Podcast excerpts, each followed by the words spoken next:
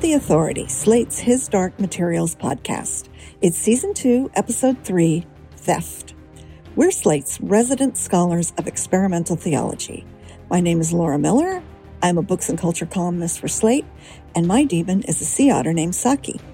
I'm Dan Kois. I'm a writer at Slate, and my demon is a prairie vole named Gilda. All right, we're here to talk about episode three in the second season of His Dark Materials. And in this episode, everybody's looking for someone. The witches and Mrs. Coulter are trying to find Lyra. The pale faced man is looking for Will. Lee Scoresby is looking for Stanislaus Grumman, who has something that might help Lyra. And Will and Lyra are looking for Will's father at the direction of the alethiometer. And then there's Lord Boreal, who's looking for not someone, but something, an object that will be very important in the story ahead of us. The man that made that doorway has a knife. I think he's hiding in the tower. The one with the carved angels around it. Tower degli Angeli. Bring the knife to me, and I'll give you what you want. This episode covers chapters 5 through 7 of The Subtle Knife. The witches are on the brink of war with the Magisterium, and Mary Malone is learning how to communicate with dust. Meanwhile, in Oxford, Lyra eludes a scary cop, discovers movies, and has her alethiometer stolen by Lord Boreal. One of the kids in Cittàgazze assures Will that no, no, no, there's nobody up in that tower in the middle of town, and why would he even think such a thing? And finally, Lee Scoresby visits yet another Arctic frontier town in search of Grumman and gets captured by the Magisterium, then figures out something important about Mrs. Coulter while he's in the dungeons. Today, we'll take a closer look at Lee, everybody's favorite cowboy aeronaut. As always, on The Authority, we're going to do our best to talk about the worlds of Philip Pullman's books without spoiling ahead the story of the books. So we'll fill in the blanks for those of you who haven't read the books in a while, or maybe at all. We'll discuss demons and witches and Lee Scoresby in great detail, but we won't give away what's in store for any of the characters. Nevertheless, some stuff we talk about might be considered spoiler adjacent if you're a person with a serious allergy to knowing anything ahead of time. So buyer beware and we're here to answer your questions. If you've got a burning question about his dark materials or you can't figure out how to work your alethiometer, just email us at asktheauthority, all one word, at slate.com. Thanks to listener Jack Nadler, who was inspired by the architecture of Cittàgazze, to send us a photo of a tower in Florence that he saw during a visit about a decade back. It's the Piazzale Michelangelo and it's got those exact cool staircases that Lyra and Will sit on, the ones we talked about last episode, the ones that Laura said reminded her of the MC Escher staircases in the opening credits. And this raises an issue for me that we didn't talk about before, uh, which is just that Cittàgazze is Italy. Like it's clearly Italy. It's got Florentine architecture. It's got an Italian name. They eat tasty Italian bread. There's the the Torre delle Angeli, but I feel like I still don't fully understand how it is that Lyra walked through a window in the north, but and Will walked through a window in Oxford, and they both ended up in some other world's version of Italy. Like there's a match between the Oxford of Will's world and the Oxford of Lyra's world. So how can they go from both those worlds to Italy, some you know thousands of miles away? Please, Laura, explain what we know about how Cittàgazze works. Well, I don't know if I can completely explain it, but as Boreal has said, Cittàgazze is a crossroads world, which might be one of the reasons why the production design has those crisscrossing sort of stairways. And we'll find out more about why it is a crossroads world in episode four. There does seem to be this spatial correspondence between Will's Oxford and Lyra's Oxford, and then Cittàgazze. But it's important to remember that Lyra did not arrive directly at Cittàgazze. She walked for some time before getting there. And she traveled to the world, to the universe of Cittàgazze through Azrael's anomaly, which was ripped into the fabric of the Arctic in her world. And when we're talking about Azrael's anomaly, which is a theme that is just kind of humming under much of the action in season two, all bets are off. Right. It's not just that it it created this window that goes God knows where, but also that it's created havoc in the natural universes of all these different worlds. It's there's some sense in the books that it's redirected rivers and melted glaciers and changed the fog. Yeah, created fog everywhere, yeah. and the the bears can't find food and all this stuff. So yeah, I guess it's true that that anomaly makes everything a mess. And it's useful, I think, to think of Cittàgazze as a crossroads world, a world, a world that you go through to get somewhere else, where maybe some of the rules of what corresponds to what might be a little bit different. We also got a note from a listener named Andy Critchfield who points out that the specters in Cittàgazze do not look like dementors so much as they look like the smoke monster from Lost. Andy is correct, and we regret the error. Onward. Okay. Well, we begin this episode with the destruction of whatever sort of home the witches had. This has never been that clear to us. So, this is yet another front in the magisterium's increasingly all out war on heretics. That is, whatever people or parts of Lyra's world they don't already control, both physically and ideologically. But it's also the act of one man, Fra MacPhail, in a bid to consolidate his power within the church. Meanwhile, we're getting a bit more information about Will's father, John Perry, and why he has attracted the attention of some kind of shadowy British intelligence service who want the cache of letters that Will is carrying.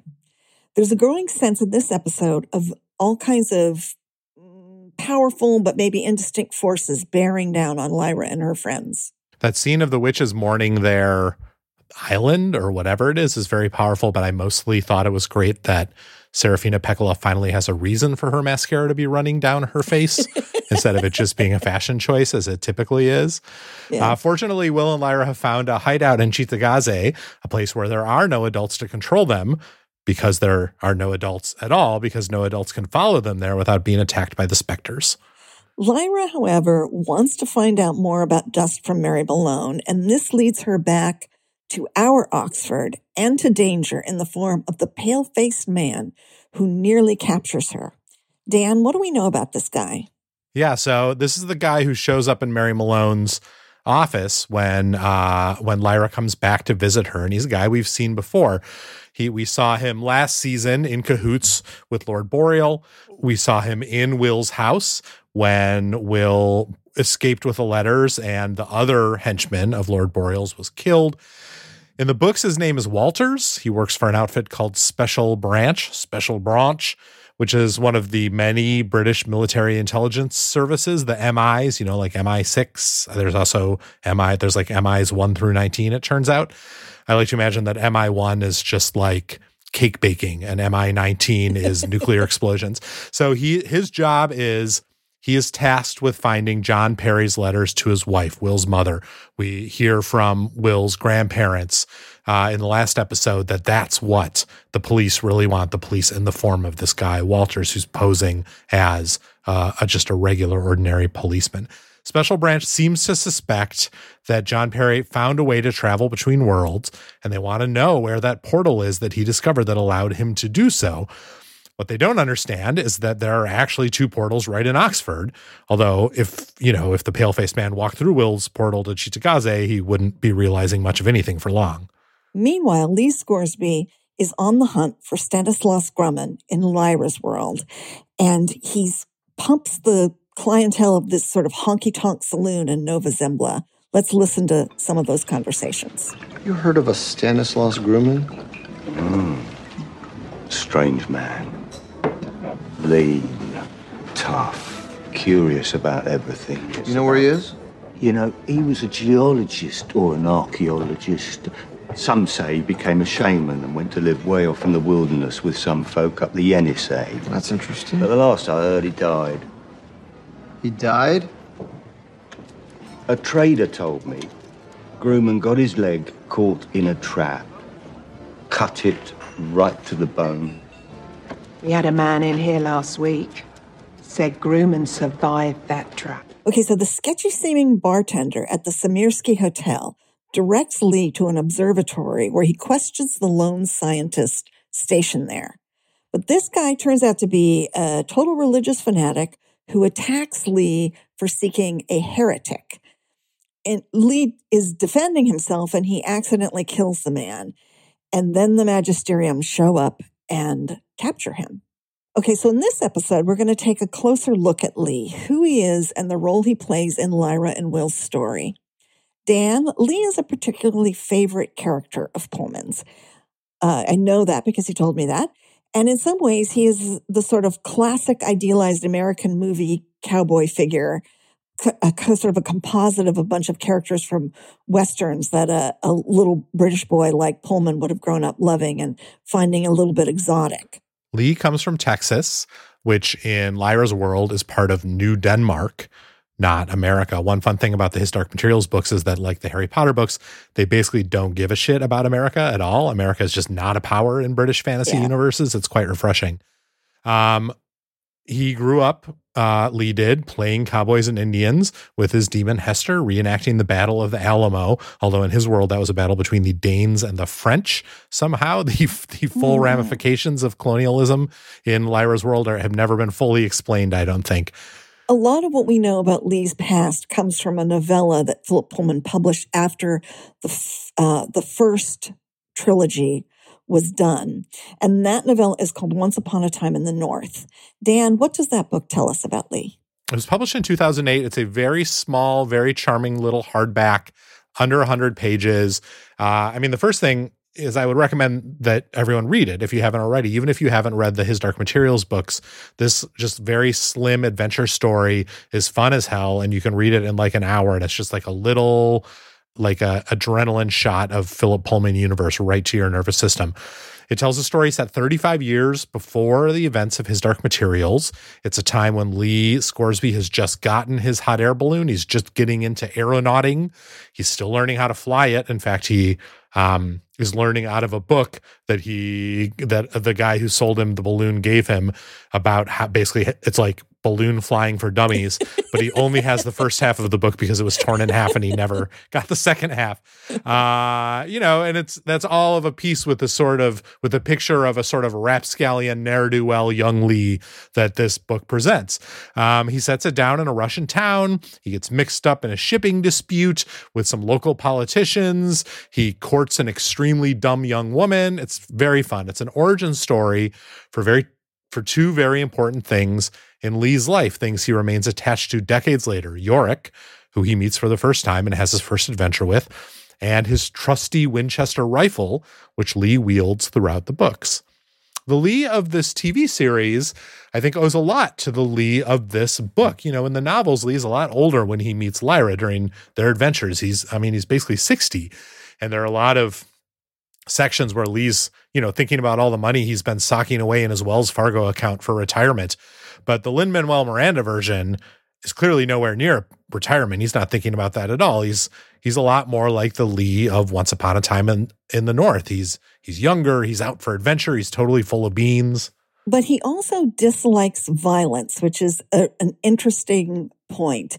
And he's very troubled at having killed the scientist in the observatory, even though it was completely in self defense. And we get this scene of Hester discussing this with him. And, and I like the way that that illustrates one of the ways that, that demons work. A demon is not necessarily or exactly a person's conscience, but it's definitely one side of these internal conversations that we have within ourselves. Like, how should I feel about this thing that I just did that is really against my principles? Right. It's interesting. that We see it in good people and bad people, right? Fra MacPhail does it. Well, now Cardinal MacPhail does it when he when he signs the order to bomb the to bomb Witch Island. We see his demon telling him, "Well, it's a sin, but you'll have to atone for it." Uh, demons sort of play that they're they're the voice in our head in a good way, reminding us of our principles and maybe helping us figure out the answer to a question because they get to play the other side of, of the question. Lee is is purportedly named for Lee Van Cleef, who played the bloodthirsty villain in like 10 million westerns, including a bunch of Sergio Leone uh, spaghetti westerns. But Lee, unlike those villains, as you say, just has no appetite for violence. He in a crucial moment in the book, The Subtle Knife, he says to Hester, I don't like taking lives. And every time he does take a life, we really see him feel it. And that's part of the strict moral code by which he runs his business and by which he runs his personal life. He, you know, he's the kind of guy who makes a pledge, he keeps it. It's important to him that others behave with honor. It's all very sort of traditionally upright upstanding cowboy hero stuff. Uh, and it's always been a part of the, uh, I have always thought, sort of the fundamentally two dimensional nature of this character. Hmm. He's like a knight in a in an old Arthurian um, romance. You know, he's governed by this sort of code of chivalry. Okay, so getting past that 2D thing that you like, we get this scene in the series that doesn't appear in the books um, after the magisterium captures and imprisons Lee, Mrs. Coulter finds out he's there and she comes in to question him. And we've already seen Mrs. Coulter tell off the new cardinal, and we know that she's hot on the trail of the witch's prophecy concerning Lyra. She last saw Lyra riding off in Lee's airship. So she is pretty sure Lee knows where she is, although she's wrong about that. And she says that she's going to torture him if he doesn't reveal where Lyra is. In the books, these two characters never meet. So in, in this scene, when Lee tells Mrs. Coulter that her threats won't work because an abusive father left him with a super high tolerance for pain, the series is adding a major new element to Lee's backstory, and not just to Lee's backstory. yeah. He'd humiliate me until I'd said enough sorries to make up for whatever thing he decided that day would justify his temper. You know?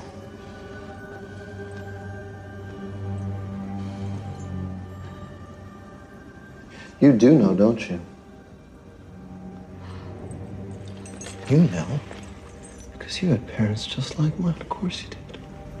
Of course you did.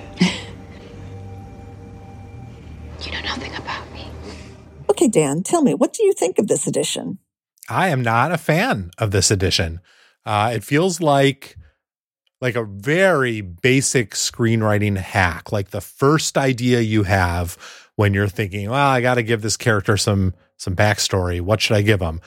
I guess they were abused as a child, and then it's like, well, oh, I've got these two characters I need backstory for.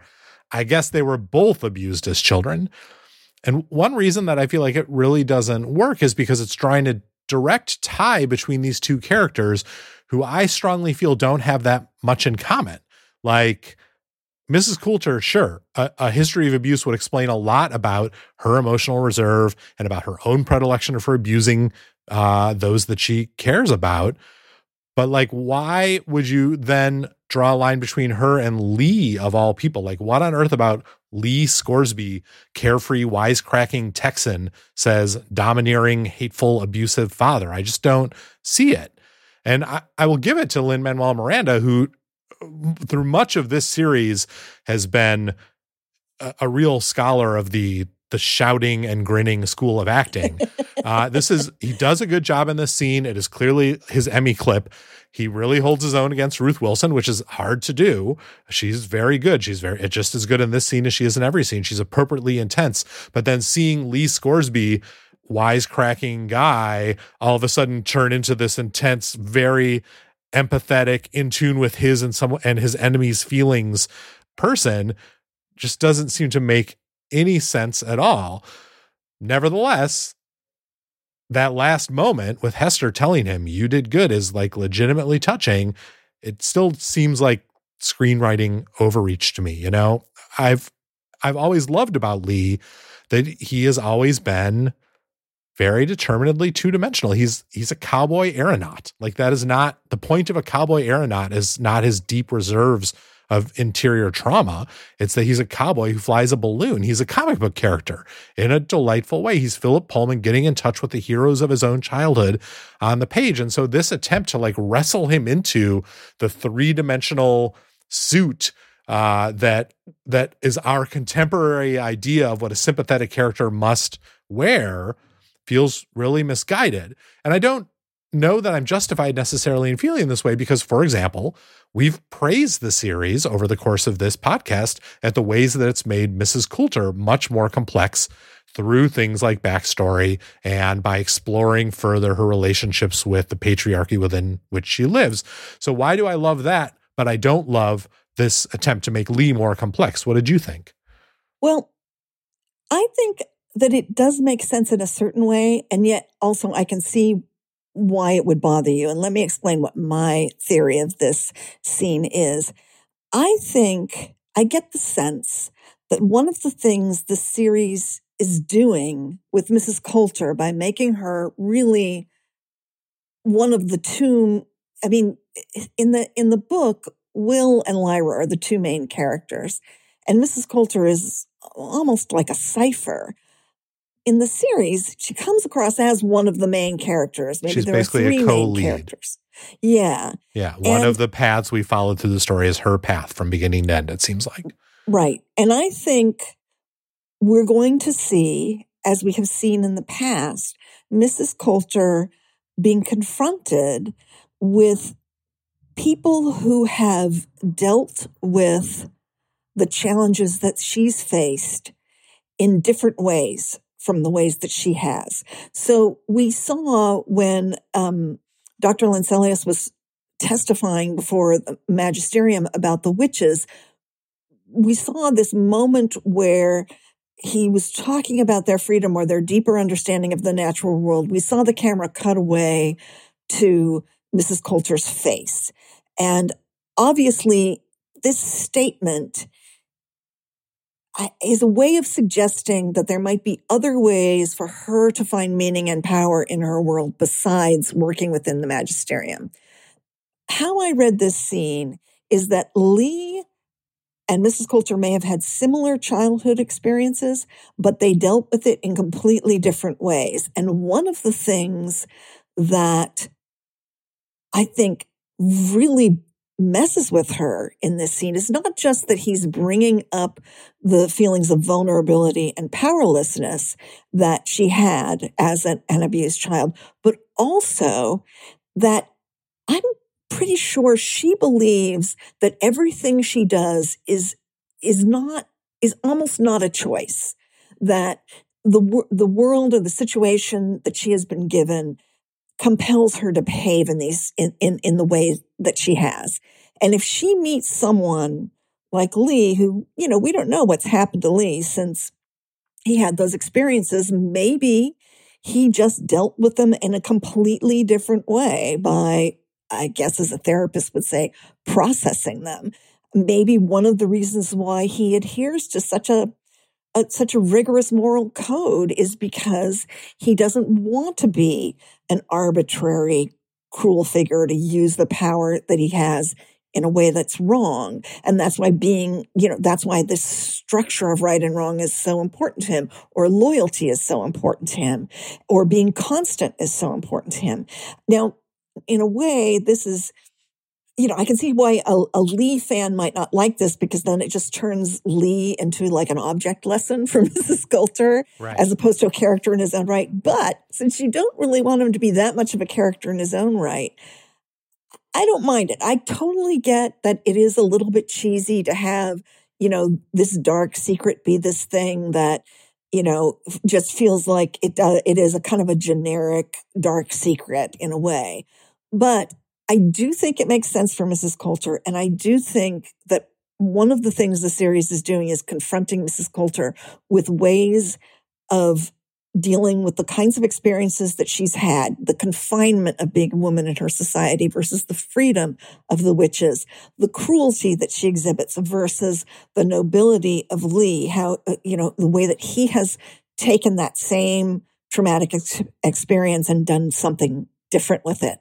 And that this is kind of breaking uh, the character open. And we do see that scene where she can she can barely stand on her own afterwards in the hallway and the the monkey comes up and, and just holds her hand and she's usually kind of cold to the monkey but she accepts this comfort from the from from her, from her monkey demon at this moment because she's so shaken I mean, the other thing that he talks about in that conversation that really shakes her is Lyra and his love for Lyra and his respect for her. And I do think it really shakes her to see the clear bond that has been created, I'm sure to her mind, almost instantaneously based on nothing between this aeronaut and her daughter, the daughter who she, you know, is now chasing after and right, she rightfully believes despises her. And so in that way, he's another kind of object lesson for her, another example of the ways that her, she thinks predetermined path has pushed her into becoming a person who isn't loved or respected by the the person she seemingly cares most about. Uh, at least, at least she professes to. And I buy all that. I agree that if you're going to have Lee be a two dimensional character, why not also have him in the service of building another character and building the storyline? And I have no idea if this is the way that the development of this property went. But that scene just really screamed to me like that like the producers and the screenwriters saying to themselves at some point in the process we got to get a big actor for this and we're not going to get a big actor unless we give them a big scene where they talk about something serious. So okay i got five minutes and i'm going to write it. But couldn't it also be dan that the that the screenwriting is is kind of on the nose in the scene? Like i think a a more a, a more gifted adept screenwriter might have been able to make that scene less, a little less obvious and cheesy. Right. It's a lot of speaking the subtext. You know, one last thing I do want to add is that one of the things that was a little bit weird for me always about the trilogy is that Lee does seem kind of undermotivated in his total devotion to Lyra. Yeah. But if he basically sees in her the vulnerable child that he once was, and again, he's transcending this past by instead of harming the child, rescuing the child, it does. I mean, he, he hasn't known her for very long and he's basically just thrown over his whole life to sort of, you know, help her. And it maybe gives him a little bit more of a motivation. Oh, that's an interesting idea. The notion that he sees in her the kid he once was. And he, you know, as much as he wishes that someone had once thrown all their cards into helping him out. He yeah. now is going to do this for this kid. Yeah.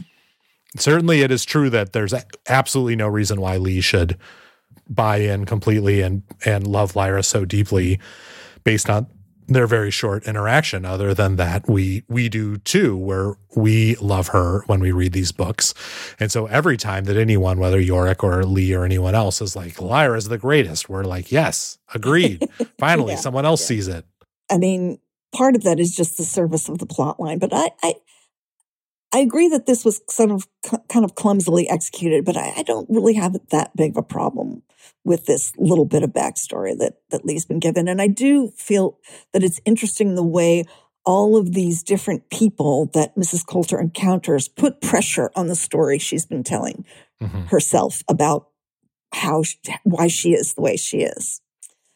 But anyway, let's go back to the rest of the, the episode, um, which feels to me like a, a kind of a transitional episode. There's some catching up with a lot of storylines or pushing this bit a little bit further to set something else up.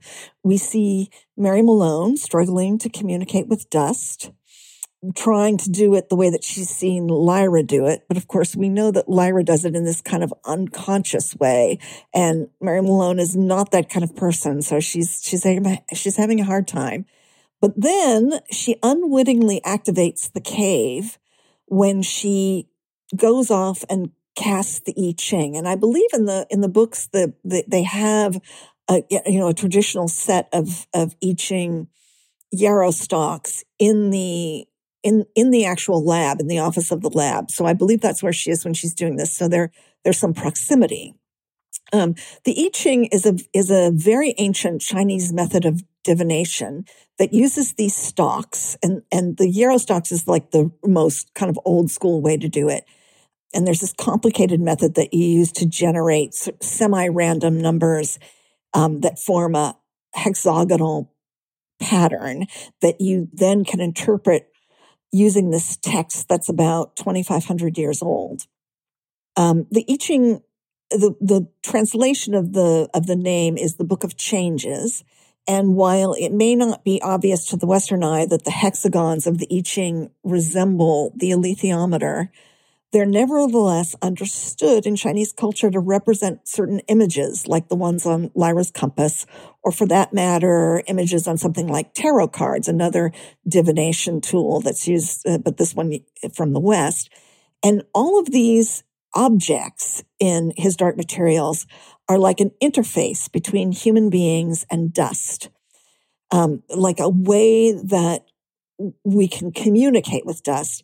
And the frame of mind that Mary goes into when she's um, casting the I Ching is very different from the frame of mind that she was in when she was sitting at the computer and being frustrated, which is an important point. And when she casts the I Ching, the message that she gets is actually, I don't think from the I Ching itself. I think it's a quote from Lao Tzu, the, the uh, founder of Taoism, but that the line is to the mind that is still, the whole universe surrenders. And that is a very important piece of the whole of the puzzle of how human beings interact with with dust.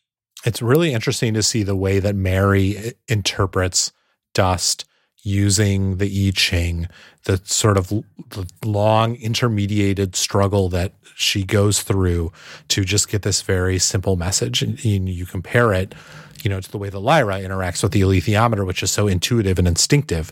And there's just this magical talent that has come to her, this ability to be connected to dust and to read its messages.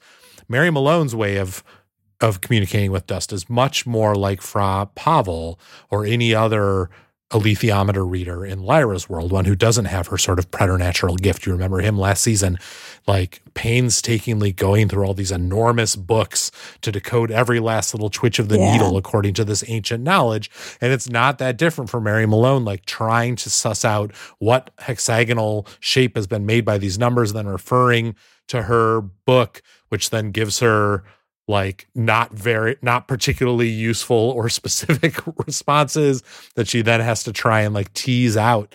Lyra just knows that shit and she doesn't have to go through that whole rigmarole.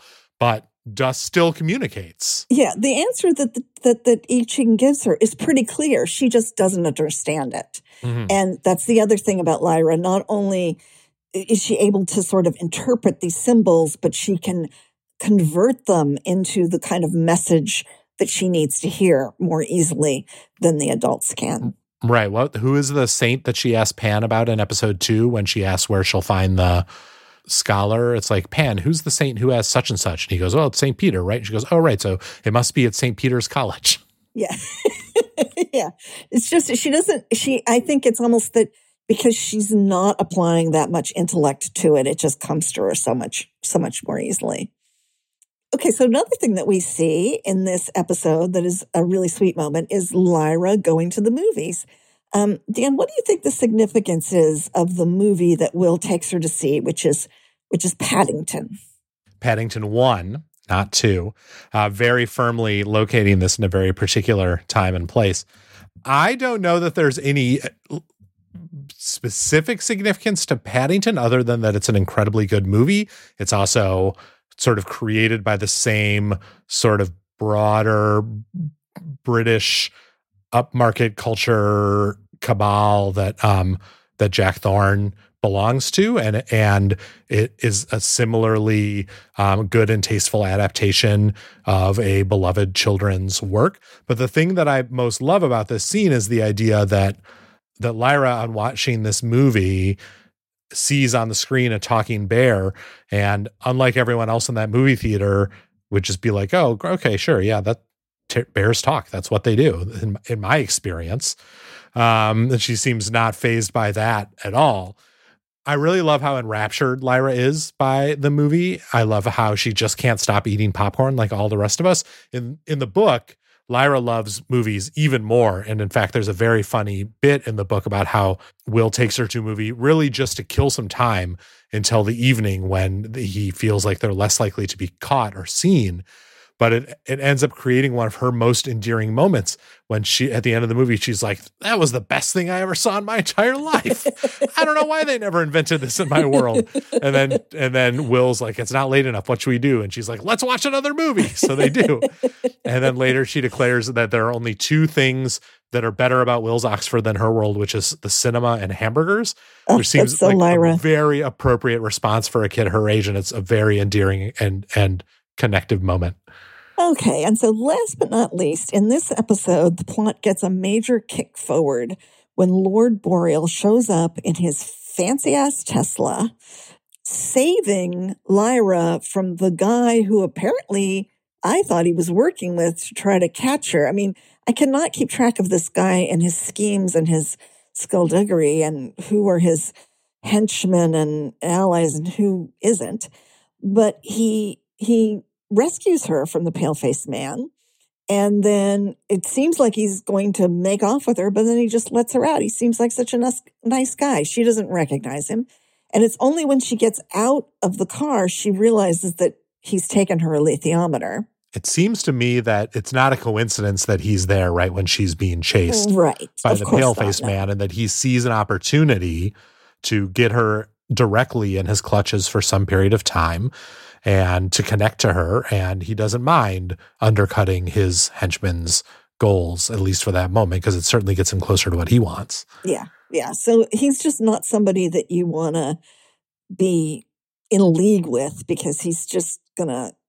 He's out for like himself, that guy needs to yeah. find Will, and Lyra, Lyra knows where Will is, and and he's screwed now because Boreal just decided he wanted the alethiometer instead.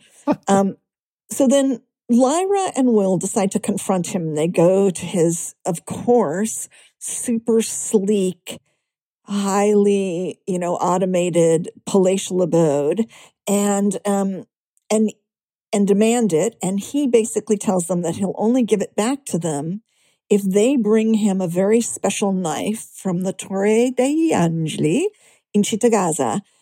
Dan, what do you think Boreal's game is? It, it has never been entirely clear what Boreal's game is. He he wants this knife and he clearly knows about and cares about the connection between worlds. Um, in the books, we learn that he's found his way into a dozen or so other worlds and that he's been in this one for years. I think for like 12 years, he says. And he's been working as a spy. He's been sort of working the levers of power, which he says were easy for him to recognize in this world because of all the work he'd done in Lyra's world. Also, sort of advancing up the ranks of the of the the the fringes of the magisterium. Uh, he got knighted in this world, just the usual stuff you do if you're just like brand new to to a world. no background check on this guy. uh, the idea that you could just show up in a completely different world Yeah. um, with carrying around a tiny snake uh, and be knighted within 12 years is fantastic. Uh, but he's but he's really smooth. He's like a cool customer. He's much Yeah. smoother and cooler in the TV series than he is in the books. You know, in this, he's a handsome young man in a Tesla with a beautiful house straight out of Ex Machina. Uh, in And lovely books, suits. Lovely suits. Yeah. lovely suit oh beautiful suits um a, a, a- like a very luxe accent in the books he's like an old creeper in a rolls royce with these horrible perfume scented pocket squares that lyra gets really fixated on just the dirtiest old man you can possibly imagine Yeah. much nicer to deal with and look at uh, in this series, but no clearer, I think, as to what his eventual goals are. We know that he's a grasper for power. We get the sense that he's someone who wants, in some way, to master these other worlds, or at least to use the connections between those other worlds to his own benefit. But we don't exactly know why or how. We do know that he's collecting things because Yeah. he has this elaborate collection in this kind of basement museum thing that he ushers Will and Lyra into. So maybe he's just wants to acquire a lot of stuff. But uh, who can say? And they do get the sense that maybe his predilection for collecting is one of the ways that he's accumulated his wealth, right? Like in this, in the way that, you know, Lyra, I can't remember if this happens in the series, but in the books, she has some coins and Will is like, Are you just carrying around solid gold coins? Yeah, yeah. Because in her yeah. world, things have a completely different value than in Will's world. And so if you're a canny person who's good at collecting things and then and then exchanging them for mo- for the currency, whether the social currency or the physical hard currency of whatever world you're in, you can maybe accumulate a lot of wealth and influence in a short amount of time. We'll just have to wait till next week's episode to find out a little bit more about what this guy is up to. That episode is called The Tower of the Angels, which is the English. No one's in the Tower of the Angels, of course, Will. I don't know why you'd think so. Yeah, no, no, there's nobody up there. Nobody up there at all. So join us next week. And in the meantime, talk to us. On Twitter, I'm at, at Magician's Book, and Dan is at Dan Kois. Or email us a question or a comment or a photo of a Florentine tower at asktheauthority at slate.com. That was so cool that he sent us that. Our producer is Phil Surkis. Slate's editorial director for audio is Gabriel Roth. I'm Laura Miller. I'm Dan Kois. And remember, without stories, we wouldn't be human beings at all.